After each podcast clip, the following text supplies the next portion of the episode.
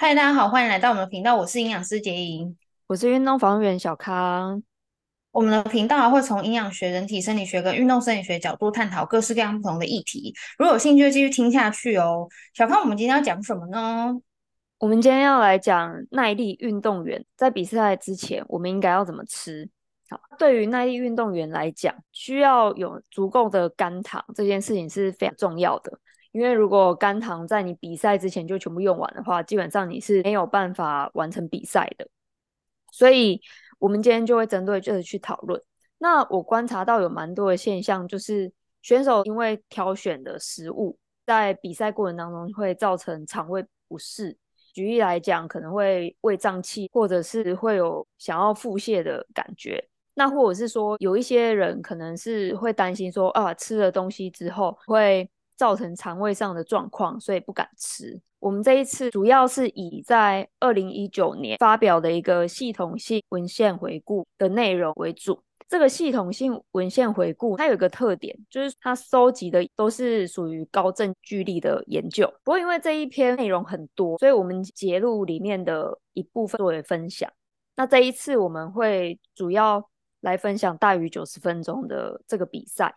他在比赛前应该要怎么样进行糖类的补充？我们在这篇文章里面看到，如果今天要准备这样子类型的比赛，那必须要在前一天进行高糖饮食。这个摄取量就是一整天每公斤体重要吃十到十二克的糖类。其实我在看到这一些数据的时候，我会觉得，哎，好，那我知道了，可是我又不知道，就是。很虚无的感觉，对，就是就我根本就不知道怎么用这些数字，所以今天就想要请杰莹以一个五十公斤，然后他的比赛时间大于九十分钟的耐力运动员作为例子，提供我们可以实际应用的菜单。嗯哼，我觉得我们来把那个情境更具体化好了，大概是怎么样的运动赛事会是大于九十分钟的？马拉松啊、三铁啊等等的。这些都会大于九十分钟。以前过往哈，你可能有接触到蛮多的运动员，然后他们通常前一天他们都在干嘛？他们都走吃。比较有经验的选手，他们会有自己备赛的模式啊。那如果说是还在累积的那些选手的话，他可能会不知道我到底要多吃多少。嗯，他们着重多吃的部分是三大营养素的什么东西？就是是糖类还是蛋白质还是油？会常多吃的是糖类。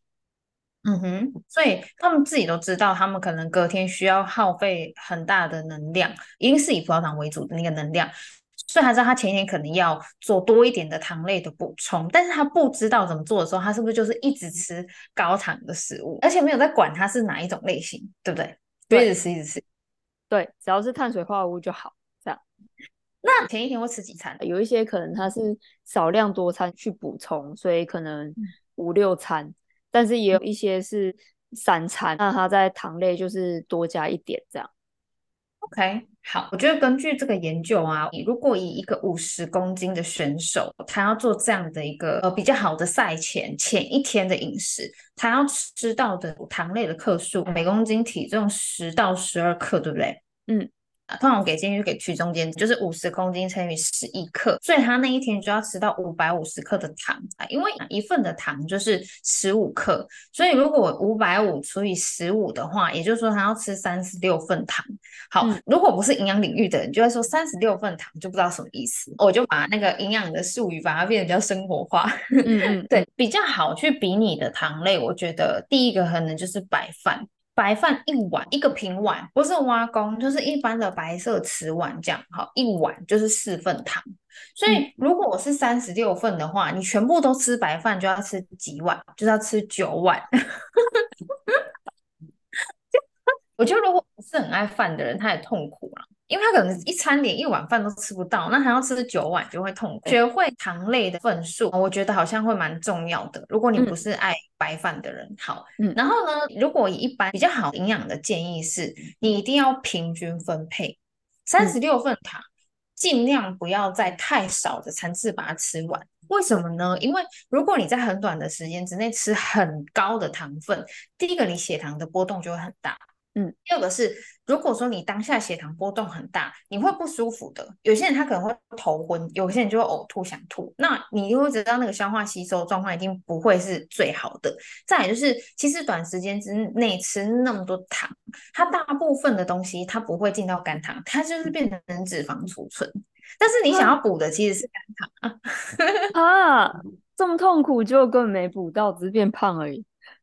对，它就是会变胖。平均分配的概念就是希望每一次进去尽量都是补到肝糖库去，不要过多补到脂肪去。你知道三十六份平均分配，如果你分配在三餐，一餐要吃十二份，还是蛮浮夸的。所以会建议少量多餐。如果你之前遇到的那些选手，他们是采用五六餐的，那我觉得他的方式会比较合适。嗯，比较合适人体的运作啦。那如果是我给建议的话，我就会建议他吃三大餐、三小餐，总共六餐比较好。嗯、所以你不要太晚起。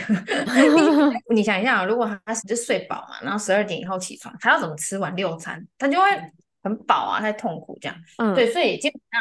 早一点起床，然后你可能七八点就起床，然后开始吃，开始分配，然后把六餐吃完。那这六餐呢、啊，三大餐、三小餐，三大餐就是每一餐吃八份，嗯，八份糖，八三二十四嘛，哈。然后剩下来的十二份就是变点心，那剩下来的三小餐每一餐就吃四份。我觉得这个是比较合理的哈，就是八份四份，八份四份这样子，然后慢慢的平均分配在他的一整天，把它吃完。我刚刚有讲最方便，而且一般人都知道，那叫白饭，一碗就是四份。所以如果你正餐吃八份，你可以吃两碗饭，嗯，好，你就吃完两碗饭，然后配其他蛋白质啊，什么肉啊、青菜，你就吃吃原本的量。但是你的饭就是吃两碗，诶，那你的正餐就解决啊，就是八份都吃两碗、两碗、两碗，那就 OK。好，可是呢，今天如果你不是饭的那一群人，你可能会想吃别的东西。那想要吃别的东西的话，就要看是什么样的东西，它的份数。来，小康，我问你，如果不是饭类的人，他们会喜欢吃什么？在正餐，我直接跟你讲他怎么吃。他会喜欢吃什么？可能就面吧，或者是三明治那种轻食类之类的，或早餐店的东西吧。哦，好，那我们来讲总会三明治好了，因为是不是蛮多人爱吃总会三明治？嗯，应该还蛮多的吧，也很常见。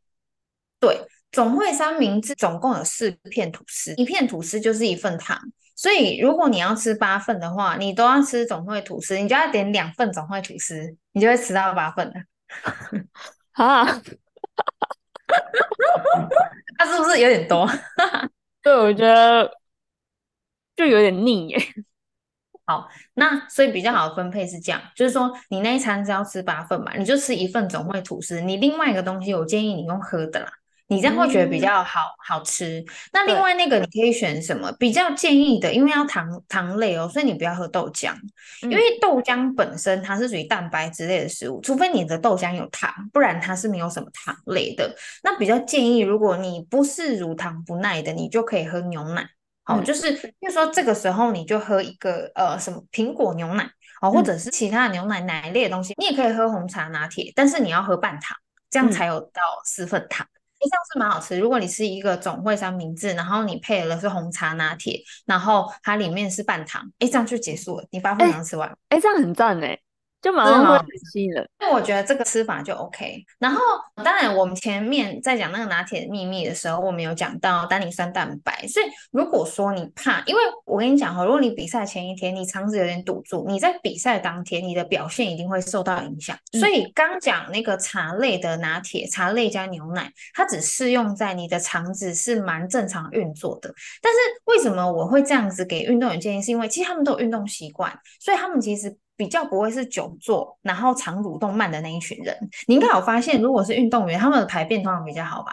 嗯，他会常提到，哎，我先去大便一下什么的。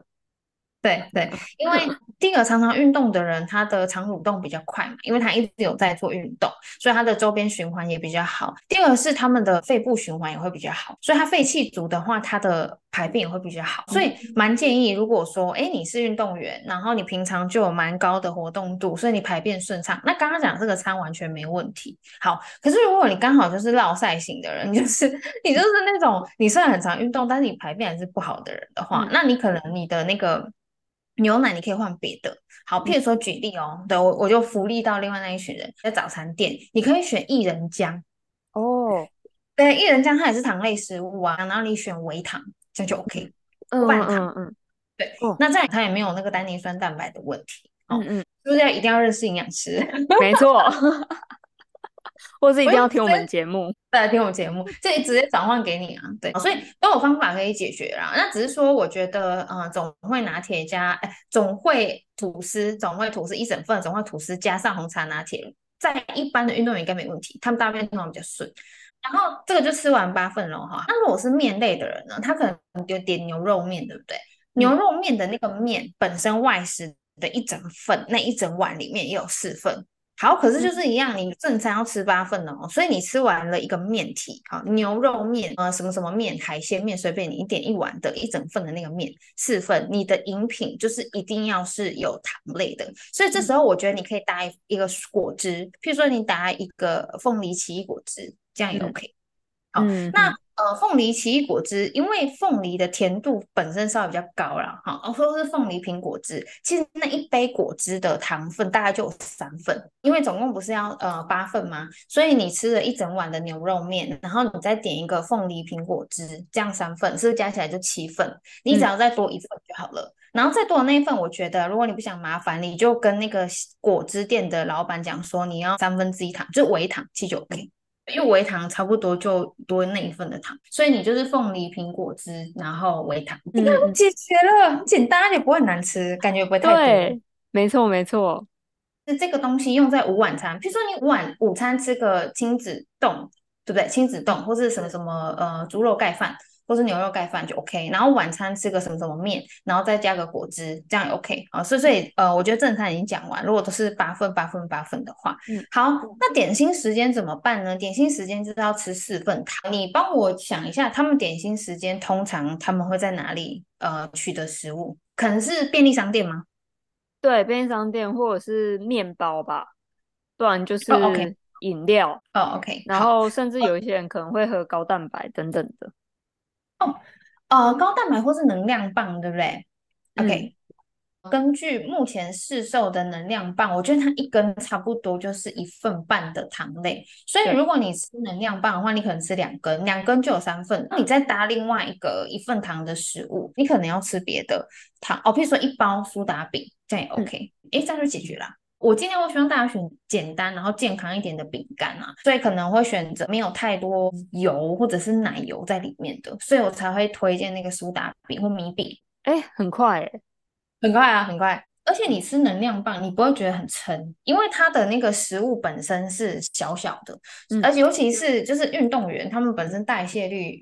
就比较快一点点嘛，哈啊，不要有太多水分的东西进来的话，它也比较不会胀。所以在点心时间吃两个能量棒，然后吃一小包饼干，哎，很快就过去，那就是一个点心。然后如果你去面包店买一个面包，举个例子，大家最常吃的面包可能是什么面包？红豆面包，或者是呃菠萝面包那种。嗯，嗯，那当然，如果你选择里面包馅的，它可能是诶包奶油的那一种。一包奶油的有一个很有名的面包叫什么面包？克林姆。啊，对对对，就哦，对，克里姆对对，奶油面包。那奶油面包的话，它本身油量会比较高一点点，好，那个是油。可是它的糖还是差不多四份，嗯、所以如果你是那种 normal size 的这种一个一个一个的，它差不多就是四份糖左右。我跟你讲，如果你点心时间吃一个面包，你就吃一个面包，不要再搭其他东西。但是如果像我那天逛百货公司，就有看到那个罗宋，罗宋的话，它大概就有六到八份糖了，你就不能选那一种。如果你想要省钱，你也可以罗宋面包分两次吃，那也可以啊。但是刚刚讲的罗宋或者是那个克林姆面包这一类型的，它的油比较多的话，可能不是那么建议啦。不过因为我们今天以讲糖为主，好，所以我觉得如果那个油多，你可能白天吃，你晚上或者是晚上的小点心，你可能尽量不要选，你就选能量棒配饼干这个组合，它的油比较压的比较低。我觉得比较不会导致你的肠道堵塞，或者是胃食，有时候会有一点胃逆流啊，然后那种胃酸上来不舒服的感觉。嗯、所以一样是四份糖，我觉得油脂的部分还是可以稍微注意一下你的分配。好，你早上的点心或是下午的点心，你可以吃面包，可是晚餐以后的那个点心，最后第六餐，你可以吃像能量棒加饼干这种比较低油的，比较没有那么负担的方式，这样子。嗯，原来如此。哎、欸，我觉得听完之后真的有概念很多。哎，像我自己本身就是对营养学也很有兴趣，可是那个真的是太深奥了，所以 所以像我以前在修课的时候，或者是我自己在阅读的时候，我就会一直有这种像刚刚说的那个感觉，我知道了，可是我又不知道。所以常常就是学了，可是我不知道怎么用。但是今天这样子分享下来，我就会觉得，第一是是换算下来这么惊人的量，我可以知道我怎么分配；再来是可以用什么样的食物组合去达到我要设定的量。其实我们在做饮食计划的时候，还是需要去参考其他营养素啦。例如说，像这一篇文章，它也有提到比赛前应该要怎么样摄取它的蛋白质。等等的，那如果你想要看比较完整的内容的话，那我会把这一篇文章的链接贴在资讯栏。OK，我觉得我们今天讲的这个东西，它的价值在于，其实在网络上大家比较常讲到的，可能是运动后的饮食，好，就是那个糖类蛋白质啊，然后要把它补起来啊，然后要养肌肉啊等等的。可是好像比较少针对运动员在赛前饮食的一个建议，所以我们刚好就想说，哎，那既然没有人讲，或者比较少人讲这个东西，我们来讲看看。那这个就是比赛前一天吃的哦，嗯，因为如果你比赛前一个礼拜。再这样吃，我就是觉得你会变胖，所以，所以我我觉得要注意的就是刚刚讲开的那个餐哦，就是正餐八份，点心四份的这个，就是在你比赛的前一天这样吃，好，然后从这个研究里面看会有比较好的表现，那是统计下来的结果嘛。如果说你会使用、会运用，然后在前一天这样，我我觉得你可以在比赛当中是最最佳状态，然后你不会因为无力啊，或是头晕啊，或者是不舒服啊，或者是你正要冲刺的时候没有能量，对不对？它可以避免这件事情的发生，所以很重要，就是在比赛的前一天我们可以这样吃，然后我们给大家一个呃生活啊具体的一个范例，然后希望可以帮助到大家，嗯，好不好？对，它这个其实就是有一点点肝糖超补的概念，我们要刻意存比较多的肝糖，然后在比赛的时候用。不过在这边也要提醒大家，就是如果说你之前没有过这样子的经验，或者是你想要改成这样子的准备方式的话，会建议你在平常练习的时候就可以先试用这个方式。那在真正比赛的时候，你就不太需要再花心力去适应它。嗯嗯嗯嗯，也就是说，你身体适应这个模式的话，他就知道说，哦，我的我的主人他会在呃我需要用之前先进货，然后进足够的货物，然后等到我需要用的时候，它也会有蛮好的转换。因为你你在前面的那个进货，你进的不会是脂肪嘛，就是如果你的量分配的。得宜，然后你的消化状况是 OK 的，它也不会诱发发炎反应，然后它可以补到适量的肝糖，因为它也知道你隔一天会把它用掉，那个整个转换的状况会是比较理想的，而且你身体会记下来，所以它会习惯这样。对，所以如果你常常去这样子做练习的话，你在比赛的当天的前一天这样做，你在隔天一定会是最佳状态，因为你已经演练过，你身体也记得了。这样，嗯，如果你还想要听到其他营养素的分享。那可以在留言区跟我们说，也可以分享给你那一些一起参加比赛的同好们。然后也希望大家可以在我们的节目下留下五星好评，让我们的节目可以因为你而帮助到更多的人。嗯，我要讲的就是，我跟你讲，因为我们不是有在呼吁吗？然后我觉得大家都有做，所以我们最近这几个礼拜那个收听率是之前的两倍以上。的增长速度，对，我们自己都吓到，对不对？对不对？所以呢，我们讲多多益善呐，好，我们这样子讲呢，也是在帮你，然后你们这样子做呢，也是在帮那些需要这些资讯的人，然后也最后帮到我们，我们就是一个善的循环呢，多么美好！没错。OK OK，好哦，那我们今天就跟大家分享到这边，大家拜拜，拜拜。